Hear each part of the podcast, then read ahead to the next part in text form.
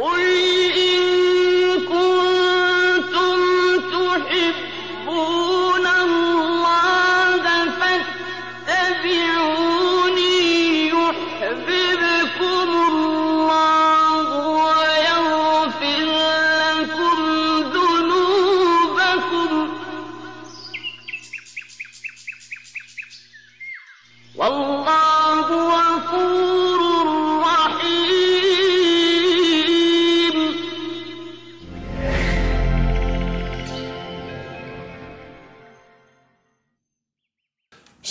Bismillahirrahmanirrahim.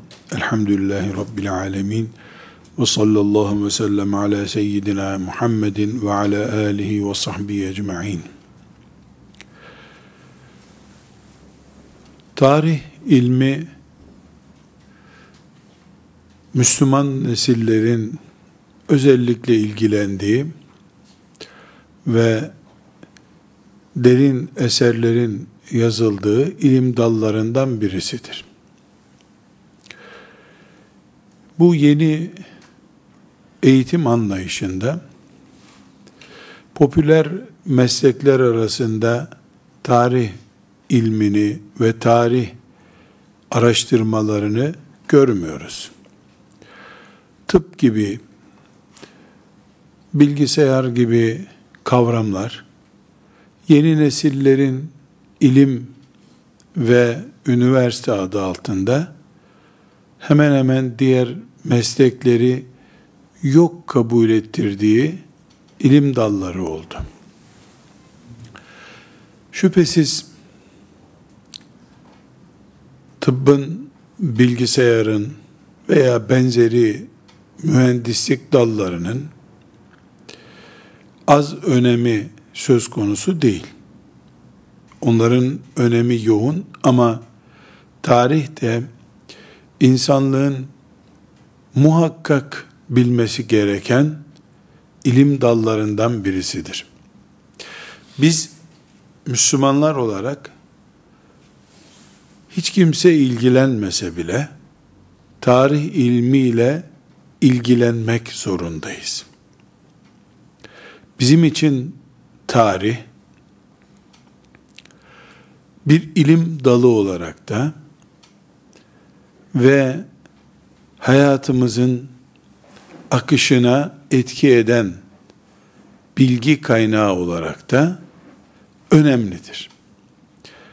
Tarihi bilmediğimiz sürece geleceği hazırlamamız asla gerçekleşemez. Çünkü biz bugün nesil olarak dün ortaya çıktık, bu sabahta yaşıyoruz diyemiyoruz. Adem aleyhisselamdan beri bir tarihimiz var. O tarihin uzantılarıyız. Geleceği de inşallah tarihimizden ders alarak ve dinimizin bize emrettiği ayrıntılara dikkat ederek yaşayacağız.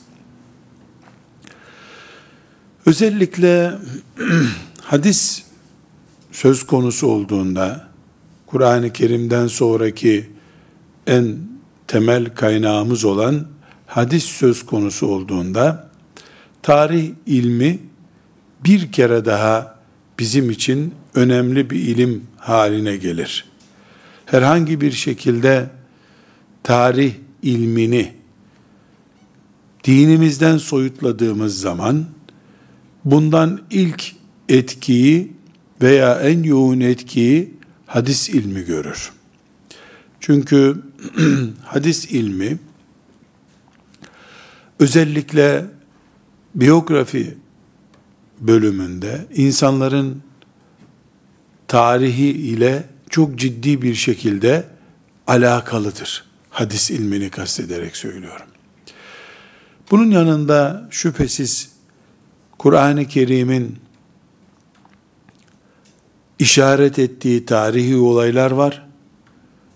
Bunları tarih ilmi açısından e, Kur'an-ı Kerim'i daha iyi anlamamız için ele aldığımızda lehimize olan bir bilgi çeşidiyle karşılaşmış oluruz. Söylemek istediğim şudur. Bugün tıp ilmi kadar değil şüphesiz. Bilgisayar mühendisliği kadar değil şüphesiz. Coğrafya kadar, astronomi kadar değil şüphesiz. Ama Müslümanlar olarak tarih ilmine muhtacız. Tarih bilmek zorundayız ve tarihi Müslüman yazmalıdır. Tarihi Müslüman yazmazsa tarih yazamadığı kadar gelecek planı da yapamaz. Çünkü geleceğe dair planlar ve mevcut hayatın şekillendirilmesi bir tür tarihin yansımasıdır. Tarihi idrak edebildiğimiz kadar tarih hakkında doğru ve sağlıklı bilgi bilebildiğimiz kadar bugünü anlayabiliriz ve geleceği planlayabiliriz. Özellikle de özellikle de hadisi şerifleri kavramak bakımından hadis ilminin bize ulaşması bakımından tarih ilmi birinci derecede lazım bir ilimdir.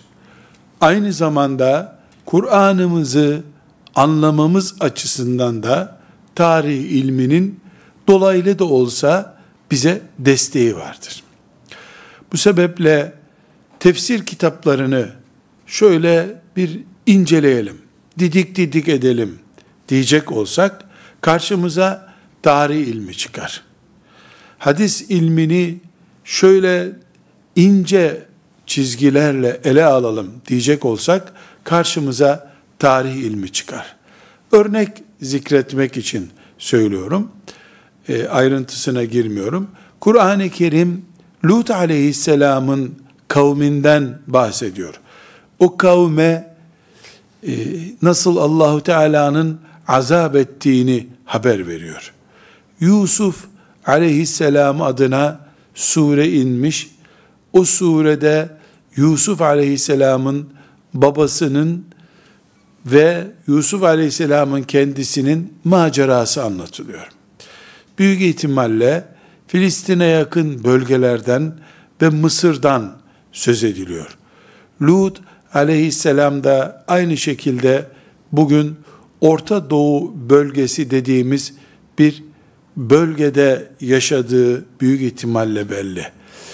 İbrahim aleyhisselamdan, onun kavminden, ona zulmeden Nemrut'tan söz ediliyor. Firavundan söz ediliyor. Bütün bu olaylar, Kur'an-ı Kerim'in söz ettiği olaylar, belli bir coğrafyanın yaşadığı tarihtir. Biz bu tarihi Kur'an-ı Kerim'den bütün ayrıntılarıyla öğrenemiyoruz. Kur'an-ı Kerim bize Yusuf aleyhisselam filan köyde yaşıyordu demiyor. Mısır diyor Yusuf aleyhisselam için ama bu Mısır'ın coğrafi ayrıntılarını, o zamanki ekonomik koşulları, o zamanki etnik yapıyı ayrıntılarıyla zikretmiyor. Musa aleyhisselamın Mısır'dan çıktığını, işte Filistin'e, Kudüs'e yakın bir yere geldiğini söylüyor. Ama mesela geçtiği deniz Kızıl Deniz midir? Veya Yusuf e, Musa Aleyhisselam'ı annesinin attığı deniz Nil, Nil Nehri midir? Kızıl Deniz midir? Bu ayrıntı çok geniş bir şekilde belgelenmiş bir şekilde önümüze konmuyor. Bunları Müslüman ibadet olarak tarih ilmiyle meşgul olan tarihçiler araştıracak olsalar, elimize sağlam bilgiler vermiş olsalar, şüphesiz Kur'an-ı Kerim'e imanımızın artması yönünde bize bir destek olmayacaklar. Çünkü Kur'an-ı Kerim bize hangi ayrıntıyı verdiyse veya vermediyse biz Kur'an-ı Kerim'e bütünüyle iman ettik elhamdülillah. Ama Mesela Musa aleyhisselamın çocukluğu ile ilgili annesinin onu attığı suyun ayrıntıları ile ilgili Müslümanlığımızı e, ortaya koyarak kullandığımız bir ilim dalından öğrensek bizim için bu bir artıdır. O zamanki bilgileri takviye etmemiz bakımından bir artıdır. Bugünü yaşamak ve yarını planlamak açısından Müslümanlık olarak geleceğimizi planlamak açısından da şüphesiz bizim için bir kazançtır. Bu sebeple tarih ilmini bugün üniversitede yüksek puanları gerektirmiyor. Öyle bir ilim dalı haline getirildi diye bir kenara koyamıyoruz. Özellikle hadis ilmi açısından Kur'an-ı Kerim'imizin anlaşılmasına katkısı, Kur'an-ı Kerim imanımız değil, anlaşılmasına katkısı açısından tarih ilmini gerekli buluyoruz. Keşke Müslüman gençler tıpla ilgilenir gibi, bilgisayar mühendisliği ile ilgilenebilir, ilgilenir gibi tarih ilmiyle de ilgilenir olsalardı. Keşke tarih ilmi medreselerimizde okutulduğu zamanlardaki gibi şimdi de üzerinde Müslümanların ibadet maksadıyla araştırma yaptıkları. Çünkü ilim bizde ibadettir. Hangi ilim dalı olursa olsun Allah'ın nehyettiği bir şey üzerine kurulu değilse ilim bizim için ibadettir. Tarihte bir ilimdir. Kadim bir ilimdir. Dün çıkma bir ilim değildir. Kadimdir. Kadim ilim olması hasebiyle de Müslümanlar bununla zamanında meşgul olmuşlardır. Zehebi gibi, İbn Kesir gibi tefsirle, hadisle, akideyle meşhur olmuş alimlerimiz tarih ilmi üzerine çalışma yapmışlardır. Taberi mesela bizim en eski müfessirimizdir, en eski tarihçimizdir. Yani Resulullah sallallahu aleyhi ve sellem Efendimiz'den sonra iki asır, üç asır geçmiş ve Müslümanlar tarih yazmaya başlamışlardır. Taberi'nin mesela tefsir yazarken aynı zamanda bir de e, tarih kitabı yazmayı düşünmüş olması Taberi gibi bir şahsiyetin Kur'an'ı anlamakla ilgili ayrıntılardan biri olarak tarihi anlamayı gördüğünü ortaya koymaktadır. Bu bizim tarih ilmini evet bütün Müslümanlar muhakkak tarih öğrenmelidirler. Herkes tarih alimi olmalıdır diye öne çıkarmamız anlamına gelmiyor. Bir kere bu bir kabiliyet meselesidir. Allahu Teala'nın e, lütfettiği bir zeka üzerinden tarihi çalışma yapılabilir. E, aksi takdirde zorunlu ders olur. O zorunlu dersle de işte öğrenciler sınıf geçerler veya kalırlar sınıfta. O düzeyde çeker gider tarih kafamızdan. Ama biz bunu kabiliyeti olanların teşvik edilerek Müslümanlığın tarihi, insanlığın tarihi ve tarih üzerine geleceğin inşa edilmesi, planlaması açısından faydalı bir ilim görüyoruz. Görmek zorundayız.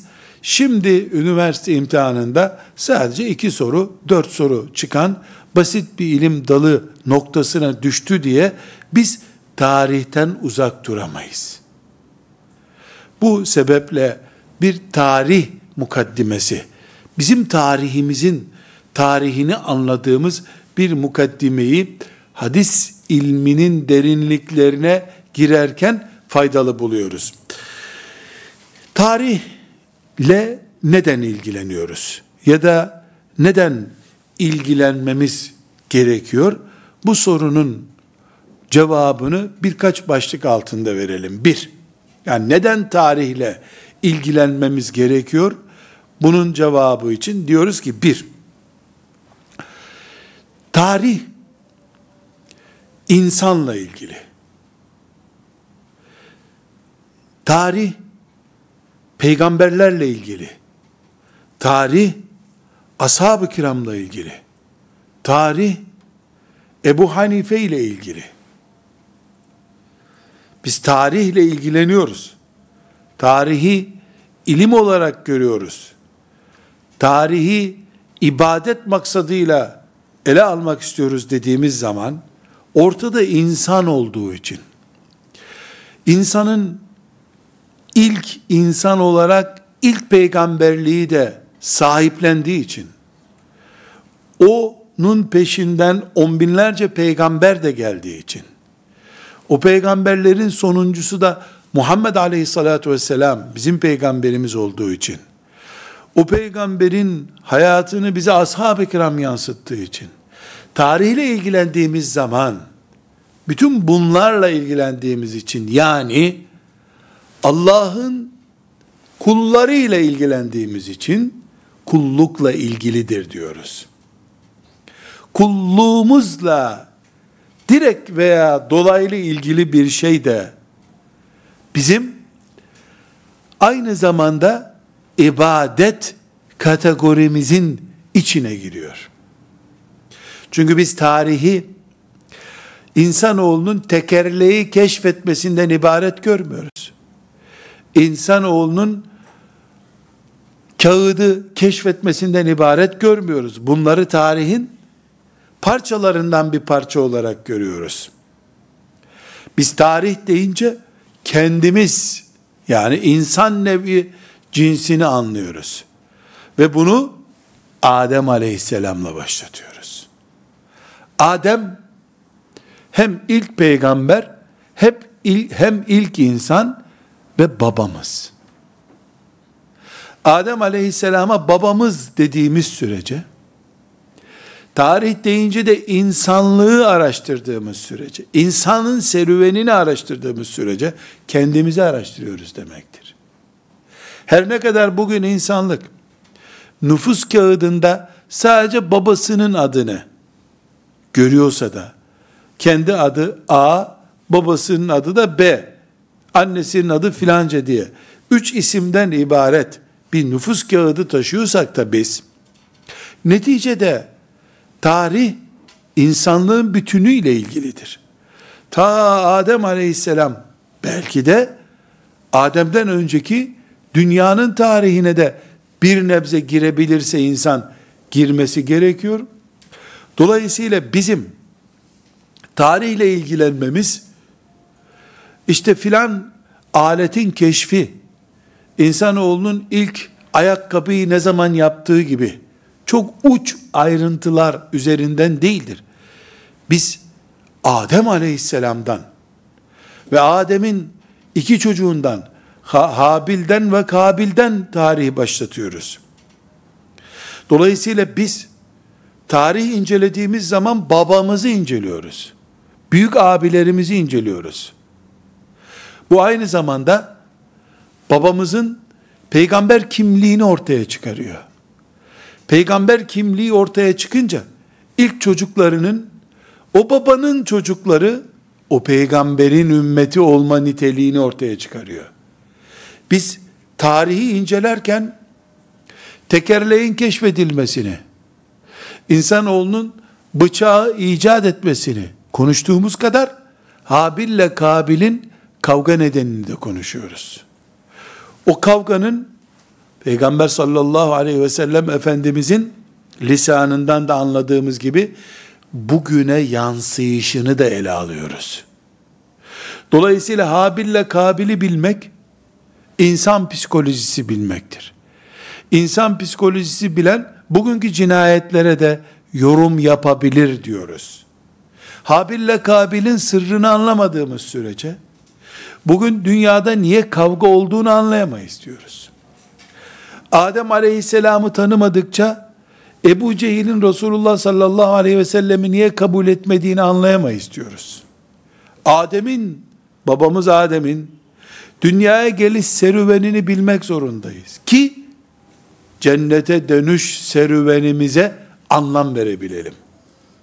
Bu sebeple biz, Müslümanlar olarak, tarihimizi inceleyeceğiz. Tarihimize ibadet gözüyle bakacağız. Tarihimizden ibadet nitelikli dersler çıkaracağız dediğimiz zaman bunu duygusal bir manada söylemiyoruz. Hayat gerçeği anlamında söylüyoruz. Çünkü tarih insandır. İnsan peygamberlikle hayata başladı. O peygamberlik silsilesiyle Resulullah sallallahu aleyhi ve selleme geldi.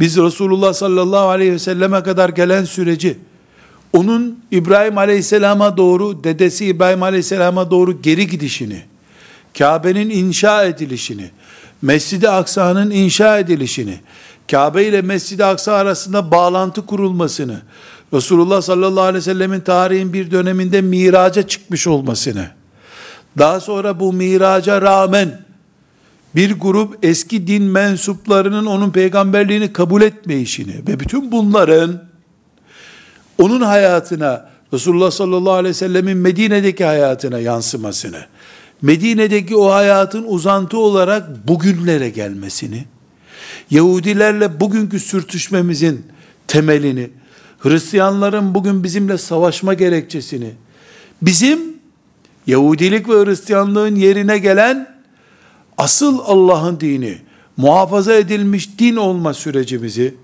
bunu kıyamete kadar taşıma mecburiyetimizin gerekçelerini hep tarih üzerinden anlıyoruz.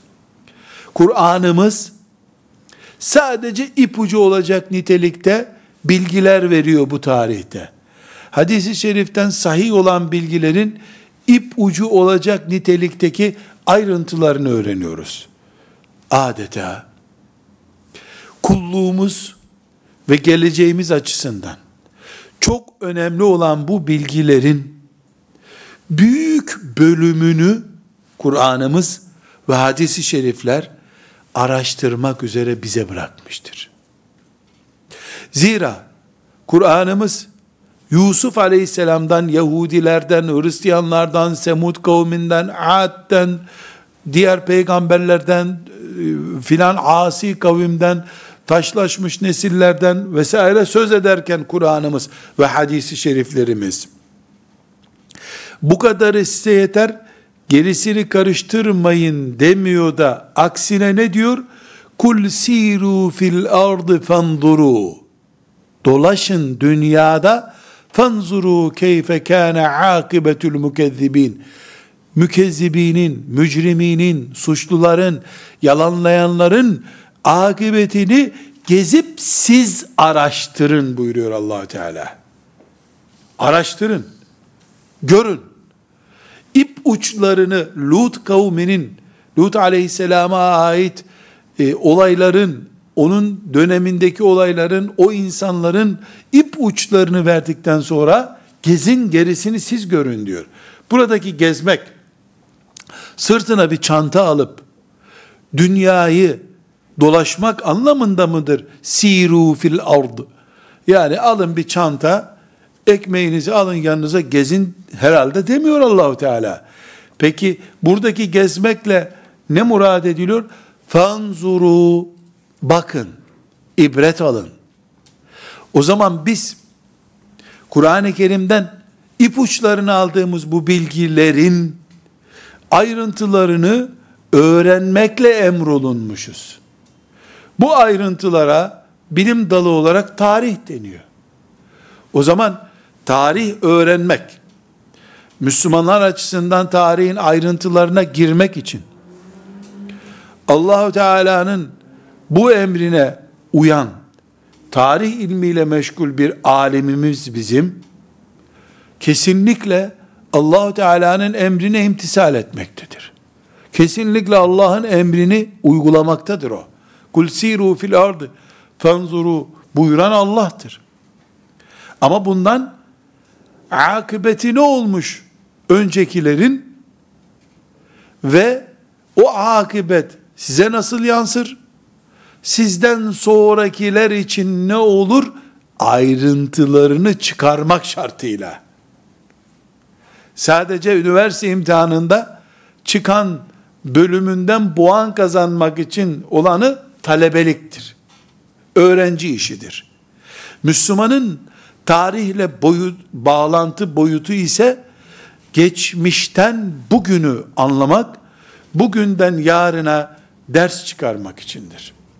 Bu arada hadis ilmi açısından da, Kur'an-ı Kerim'imizin tefsiri açısından da bereketli sonuçlar ortaya çıkacaktır. Ayrı bir mesele. Bunu birinci nokta olarak açıkladık. Neyin birinci noktası? Biz Müslümanlar olarak neden tarih ilmiyle ilgileniyoruz? Ondan dolayı. İkincisi, tarih ilmiyle Müslüman olarak ve Müslümanca ilgileniyoruz. İlgilenince de ibadet yaptığımızı düşünüyoruz. İbadet yaptıkça da ecir kazandığımızı düşünüyoruz. Bunda bir tereddüt yok. Birinci maddede bunu ispat ettik. İkinci maddede Kur'an-ı Kerim'imiz bize Allah'ın sünnetleri dediği, sünenullah dediği şeyler var. Bu sünenullahı veyahut da Rabbani sünnetleri yani birinci günden başlayıp son güne kadar insanoğlunun son gününe kadar Allahu Teala'nın uygulayacağı kanunları bilmemizi istiyor Allah. Bu kanunların da ayrıntıları ve genel yapısı, genel çizgisi tarihle öğrenilebilir. Bu, bu Kur'an-ı Kerim'in çok açık bir emri. Ali İmran suresinin 137. ayetinde Allahu Teala'nın evrendeki ve mah, mahlukatından olan insanlar üzerindeki hatta cinler üzerindeki çünkü bizden başka cinler de var bu dünyada. Onlar da bizim gibi bir hayat yaşıyorlar. İki kitle olarak biz bu dünyada yaşıyoruz. Diğer alemleri oluşturan ayrıntılar başka. İnsanlar ve cinler olarak varız. Bu iki kitlenin geçmişinde Allahu Teala'nın uyguladığı kanunlar, sünenullah, bunları bilmemiz ancak tarihi ayrıntılara girmemizle mümkündür. Bunları bilmemiz bizim insanlığımız, Müslümanlığımız ve müstakbelimiz açısından şarttır. Ali İmran suresinin 137. ayetinde Rabbimiz buyuruyor. Kad halet min kablikum sünenun. Sizden önce sünnetler uygulandı. Buradaki sünnet Resulullah sallallahu aleyhi ve sellemin farz ve vacip olmayan emirleri manasında değil. Sünenullah Allah'ın kanunları demek. Kur'an-ı Kerim'de bu manada kullanılıyor. Allah'ın kanunları. Kad halet min kablikum sünenun. Sizden önce sünnetler uygulandı. Fesiru fil ardı. Yeryüzünde dolaşın. Allah'ın emri. Siru fil ard. Dolaşın. Fanzuru keyfe kâne akibetül mükezzibin. Yalanlayanların ne olduğunu görün. Görsek ne olacak? Lut aleyhisselamın kavmini görsek ne olacak? Firavun'un akıbetini görsek ne olacak? Nemrut'un akıbetini keşfetsek ne olacak? Bunları turistik tesisler olarak mı kullanacağız? Hayır. Bunları Allah kimdir? Celle Celaluhu. Mahluku kimdir? Ve Allah mahlukundan ne istiyordu? Mahluku ne yaptı? Sonra ne oldu? Bu soruların cevabını keşfedeceğiz. Bu keşfimiz bize yerimizi ve kapasitemizi öğretecek. Siz de insansınız. Allah'ın mehlukusunuz. Geleceğiniz nokta budur. Allah'a asi olursanız, Allah'a muti' olursanız, ibadetinizi, kulluğunuzu hakkıyla yaparsanız, geleceğinizin neresi olacağına dair örnekler var. Niye? Yunus Aleyhisselam'ın kavminden de söz ediyor Kur'an-ı Kerim. Ve Yunus Aleyhisselam'ın kavminin sonra tövbe ettiğini söylüyor. Salih kullar olduğunu söylüyor. Yüz bine yakın insan tövbe etmişler. Peygamberin emrine girmişler. Bu bir süreç tıpkı Firavun süreci gibi. Firavun negatif pozisyonun örneğidir. Yunus aleyhisselam pozitif pozisyonun örneğidir. İkisinden de allah Teala ders almamızı istiyor. Yani ders sadece kötü örnekler üzerinden değil, iyi örnekler üzerinden de ders çıkaracağız. Biraz daha bu tarafa gelip ashab-ı kiramın eski hayatını tarih olarak öğreneceğiz. İslam'dan sonraki hayatlarını öğreneceğiz. Bundan ders çıkaracağız. Yusuf suresinin 111. ayetinde allah Teala çok açık bir şekilde bu dersleri görmemizi istediğini söylüyor. لَقَدْ كَانَ ف۪ي قِصَصِهِمْ عِبْرَةٌ لِعُلِ الْاَلْبَابِ لَقَدْ كَانَ ف۪ي قَصَصِهِمْ عِبْرَةٌ لِعُلِ الْاَلْبَابِ Onların geçmişlerinde akıllılar için ibretler vardır. İbret nedir? Bakıp insanın kendisine ders çıkarması demektir. Eğer bakamıyorsa, göremiyorsa ders yoksunudur. Ders alamayan, ders bilmeyen, kendi hayatında hatalar yapacak, başkalarının hatalarını tekrar edecek demektir. İnsanoğlu mesela bir ampulün yanıp ışık vermesini, elektrik akımını ışığa çevirmesini ne sayesinde öğrenmiştir? Işığa dönüşmeyen binlerce deneme sayesinde öğrenmiştir. İlk temas halinde hemen aydınlığa dönüşme söz konusu olmadı. Onlarca belki yüzlerce, belki binlerce kere insan elektrik akımının temasından aydınlık çıkarmayı denemiştir. Başka isimlerle de olsa bunu becerememiştir. Bir defasında da aydınlık oluşmuştur. Heh, bunu arıyordum demiştir insanlık. Aynı şekilde geçmişin hataları, onların kasas dediği Kur'an-ı Kerim'in hikayeleri bizim doğrularımızın altyapısıdır.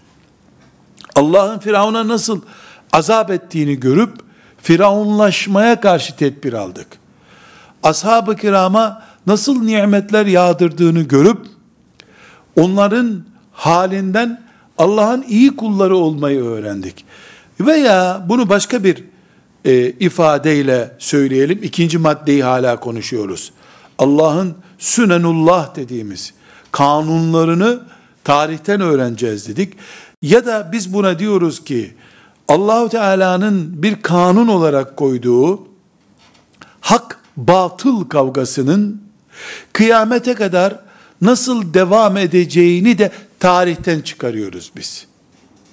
Eğer hakkın taraftarlarıysak, yani haktan yana isek biz kesinlikle karşımızda bir batıl olduğunu olması gerektiğini de biliyoruz demektir. Çünkü batıl yoksa tek başına hak olmaz. Hak niye haktır? Batıl var diye bu tarafa hak denmiştir. Bir şeyin sağı diyoruz. Neden? Solu var diye. Sol diye bir kavram olmasa, insanın sol eli diye kavramı olmasa, tek eli olsaydı böyle göğsünden çıkan tek eli olsaydı öyle bir insan çeşidi düşünelim. Onun eli için sağ el mi diyecektik? Hayır el diyecektik sadece.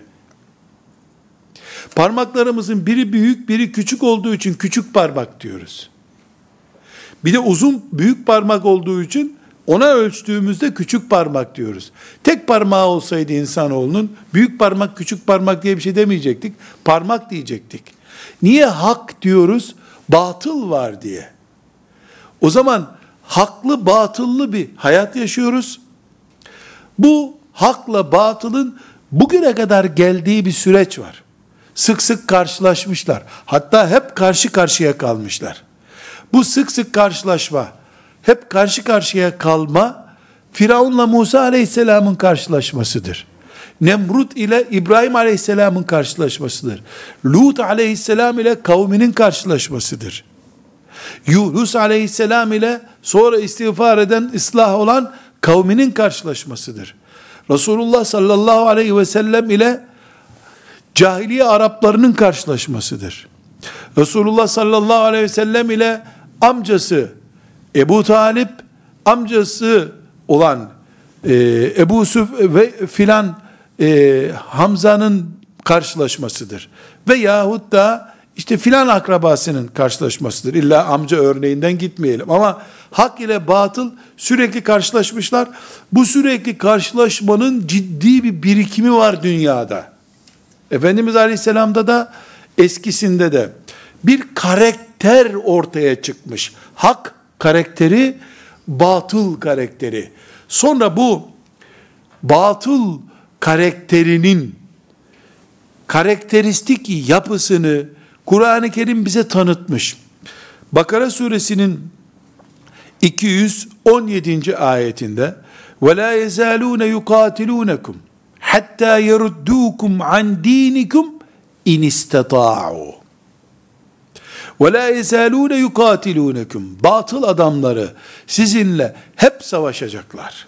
Hep savaşacaklar.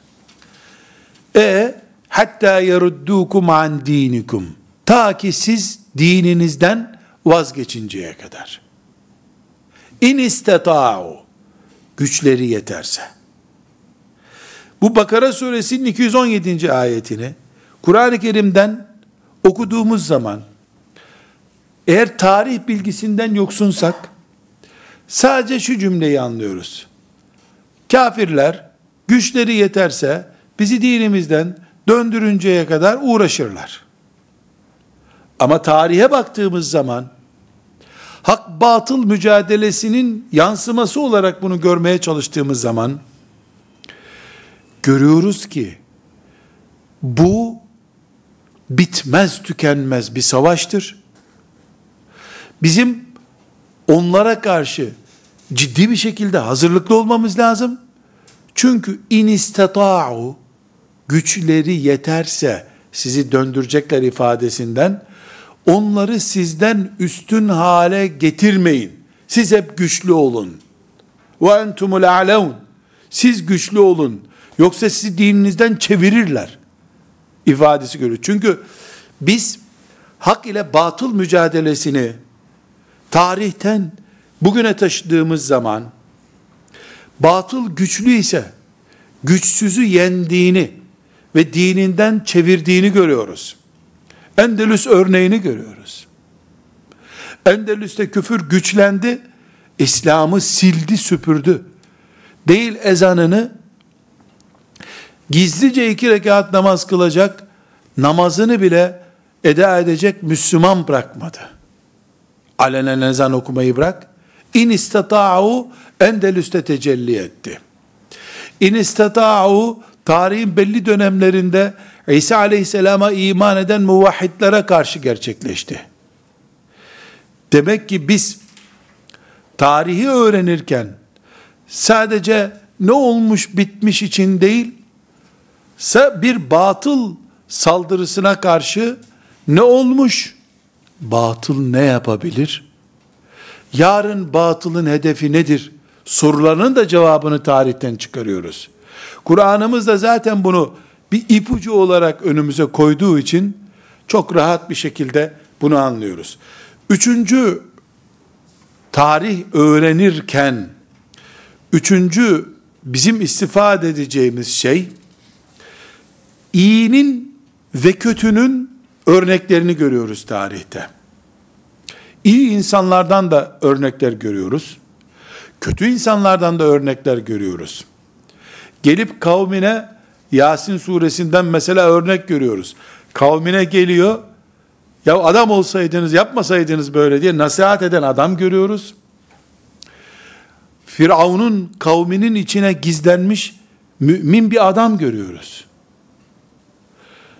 Fitneci, fesatçı, toplumu ifsad eden, Allah'a kulluğu engellemeye çalışan kötü örnekler görüyoruz. Aynı dönemde buraların ilahı ben değil miyim diyen şımarık bir firavun da görüyoruz. Keşke bu insanlar akıllarını başına alsalar diyen yine o saraydaki bir gizli mümin görüyoruz. Allahu Teala iyinin örneklerini de geleceğin kötünün örneklerini de aynı zamanda tarih boyunca görmemizi istiyor. Ve biz görüyoruz ki tarih boyunca bu üçüncü noktada iyinin ve kötünün örneklerini gördüğümüzde, incelediğimizde şunu anlıyoruz. İnsan, etten ve kemikten olan bu insan, hata kabiliyetini, hatadan dönme fırsatını en iyi şekilde kullanmıştır. Yüz kişi öldürmüş bir insan görüyoruz tarihte, tövbe ettiğiyle karşılaşıyoruz. Bir kişi öldürmüş ama hiç tövbe etmemiş, o şekilde Rabbine gitmiş insan görüyoruz.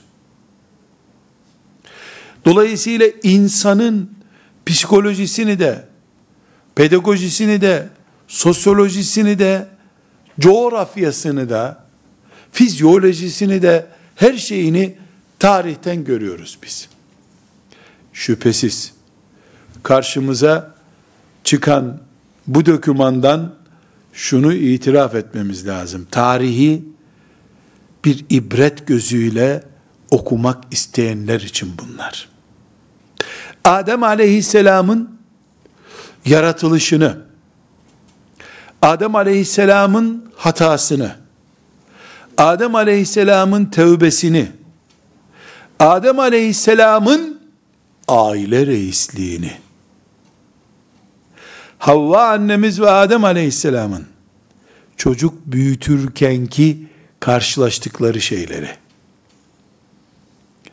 bir çocuğu öbür çocuğunu öldürdüğü zamanki Havva annemizin psikolojisini, insanın içindeki şimdi internet kışkırttı da çocuk kötü oldu deniyor ya, Kabil'i kim kışkırttı o zaman? Ne kışkırttı Kabil'i? İnternet mi? Medya mı? Siyonizm mi? Neydi kışkırtan? Diyoruz ki algı operasyonu yapılıyor. Onun için de gençler kötü yola gidiyor. Nuh Aleyhisselam'ın kavmi kaç kişiydi? Kim onlara algı operasyonu yapıyordu? Kim örgütlüyordu onları? Terör örgütü diyoruz. E, Nuh Aleyhisselam'ın örgütü kimdi? Hangi örgüt karşısına çıkmıştı? Zaten kaç kişiydiler? Milyonlar mıydılar? Hayır. Belki yüz bin rakamı bile Nuh Aleyhisselam'ın dönemi için doğru değil, bilmiyoruz rakam. Ama yani milyon değildi mesela. Daha sonraki Yunus Aleyhisselam dönemine bakıyoruz. Ee, Ninova'da 100 bin kişiden söz ediliyor. Kaç asır sonra Nuh Aleyhisselam'dan. Bugün suçları terör örgütüne mal ediyoruz. El hakta görüntüsü öyle zaten. Algı operasyonu yapılıyor diyoruz. Doğru yapılıyor. Ama tarihe döndüğümüzde algı operasyonu kim yapıyor? Terör örgütü nasıl kurulabiliyor? Nerede gizleniyor? O zaman tarih bize öğretiyor ki esasen ortada bir terör örgütünden önce terör kabiliyetli bir insan cinsi var. Biri algı yapmasa bile, algı operasyonu yapmasa bile, medya yönlendirmese bile, buna müsait beyin taşıyan bir insanla yaşıyoruz bu dünyada biz. Onun için de diyoruz ki, tarihten esinlenerek, terörü silahla, polisle, askerle önleyemezsin. Terörü ruh terbiyesiyle önleyebilirsin. Peygamber aleyhisselamın kontrolünde bir sosyal hayat olursa, insanlar algı operasyonuyla vatanını satmaya, vatanına hıyanet etmeye yönelik hataları işlemezler. Peygamberlerden başka aleyhisselam topluma sosyal şekil verenler hangi şekliyle verirse versinler o toplum üzerinde bir algı operasyonunu paranın gücünü, veya siyasetin gücünü sıfırlayamazlar. Çünkü insan ruhuyla, manevi kimliğiyle yaşadığı zaman başka bir insandır. Maneviyatından koparılmış insan başka insandır. Tarihte sadece Kur'an-ı Kerim'in zikrettiklerinden, sadece hadisi şeriflerin zikrettiklerinden yüzlerce örnek çıkıyor. Bu yüzlerce örneği Müslüman ve yaptığından ibadet lezzeti alan tarihçiler derinlemesine araştırdıklarında belki binlerce örnekle karşılaşacağız. Bu aynı zamanda insanın bilgisinden çok ibadet kimliğine, kulluk anlayışına etki edecek. Daha iyi bir Müslümanlık yaşama nedenimiz olacak. Belki Müslüman tarihçiler, özellikle vurgulayarak bu cümleyi söylüyorum. Müslüman tarihçiler tarihi yeniden yazarlarsa İstanbul 1453'te miydi, 1447'de miydi? Bu ayrıntısıyla söylemiyorum. İstanbul'un fetih sürecini, o arzuyu Mehmet'in içine sindiren Peygamber aleyhisselamın hadisinden başlatarak, top keşfine sevk eden, Müslüman olmayan mühendisleri bile İstanbul'un fethinde kullanan Sultan Fatih'in idrakini de tarihin bir konusu olarak, hatta önemli bir parçası olarak ele alan bir anlayışla Müslüman tarihçiler, tarihi yeniden yazsalar, Müslüman gözüyle, Müslüman perspektifiyle, rakamlara takılıp kalmadan, belki bugün insanlığın sosyoloji anlayışı da, pedagoji anlayışı da, siyaset anlayışı da çok fazla değişik olacaktır. Çünkü bugün insan pedagojisini inceleyenler, tarihi ya yok kabul etmişlerdir, Adem aleyhisselamdan başlamayan bir tarihle, Darwin'in teorilerinden etkilenerek, e, ortaya çıkan bir tarihi esas alıp konuşmuşlardır. Dolayısıyla Freud melunun insani olmayan hayvanca düşüncelerini insani kabul edip onun üzerine psikoloji bina etmişlerdir. Bu psikolojinin bina edildiği Freud düşünceleri, Darwin düşünceleri hala psikolojinin temel ilkelerini oluşturuyor. Halbuki biz yeni gerdek gecesine girecek olanlar, evinin çatısına kadar gelmiş çatısını yakında kaplatacak olanlar ve bir sürü koyunu olup o koyunları sürecek olanlar cihat için peşimden gelmesin. Evlerinde bu tip takıntıları olmayanlar benimle cihada gelsin diyen peygamberin aleyhisselam büyük bir psikolojiye temel attığını anlayabilseydik ki anlarız. Anladık elhamdülillah.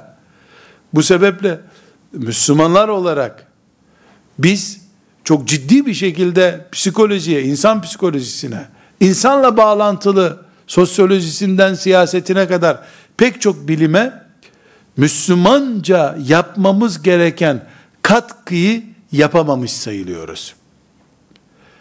Freud'un etkisinde kalmış, Darwin'in etkisinde kalmış, onlar gibi birileri bir psikoloji icat etmişler.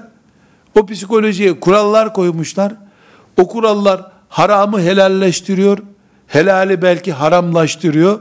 Müslüman olarak da biz yapacak bir şeyimiz olmadığı için belki adeta işte elimiz kolumuz bağlı olduğu için kendimizi mahkum hissediyoruz. Bu yanlış. Biz tarihi Resulullah sallallahu aleyhi ve sellemin hadisi şeriflerini anlamak için de Kur'an'ımızın işaret ettiği bilgileri doğrulamak için değil ama ayrıntılarına yardımcı olması için ümmetimiz olarak geçirdiğimiz bu dünyadaki serüveni iyice anlamak için, Adem aleyhisselama kadar uzanan insanlık tarihimizin sırlarını çözebilmek için ve bunların hepsinden bugün daha insanca, daha şuurlu bir Müslüman olarak hayat yaşayabilmek için tarih ilmine muhtaç istiyoruz. Ve hadis okuyanların, hadisi şerif dersi yapacak olanların, iyi bir tarih bilmesinin, daha iyi hadis anlamalarına ve anlatmalarına katkısı olacağını düşünüyoruz. İnşallah önümüzdeki derste, hadis ilmi açısından da çok büyük önem taşıyan, bazı olayları ve o olayları anlatan tarihçileri değerlendireceğiz. Müslüman tarihçinin nasıl olması gerektiğine bakacağız. Müslüman bir tarihçiyle Müslüman olmayan tarihçinin kullandığı kağıt farkı değil fark herhalde. Ya da Müslümanlar bilgisayar kullanmadan tarih yazarlar diyecek halimiz yok. E Müslüman da Müslüman olmayan da aynı insandır tarihçi olarak. Aynı masada çalışırlar, aynı kütüphaneyi kullanırlar. Müslüman Kur'an adamı olduğu için, hadis adamı olduğu için farklı bir noktaya çıkar. O nokta ibrete yöneliktir. Müslüman olmayan, Allah'ı ve peygamberi esas almayan bir anlayışla yol aldığı için o farklı bir noktaya çıkar. O dökümandır sadece. Döküman keşfeder. Dökümanları önümüze koyar. Ne kendi bir ibret alır, ne bizim bir ibret alacağımız bir sonuç ortaya çıkarır. Özellikle vurgulamak istiyorum. Biz şüphesiz tarih derken fıkıh gibi çok aciliyeti olan bir branştan söz etmiyoruz. Ama Müslüman nesiller tarihi olmasa da olur bir ilim dalı olarak da görmemelidirler diyoruz. Elbette fıkıh gibi değil, akide ilmi gibi değil ama olmasa da olur. Yani birileri araştırmış zaten, Allah taberiye rahmet etsin. Her şeyi önümüze koymuş tarzında da yapmıyoruz bunu. İnşallah istifade edeceğimiz tarih bilgilerine ulaşacağız. Ama tarihi nasıl okuyacağız? Nasıl okumalıyız? Bizim tarihimizden neler çıkarmalıyız? İbrete ve ibadete nasıl dönüşür? İnşallah bir dahaki dersimizde onu değerlendireceğiz. Ve sallallahu ve sellem ala seyyidina Muhammed ve ala alihi ve sahbihi ecma'in velhamdülillahi rabbil alemin. قل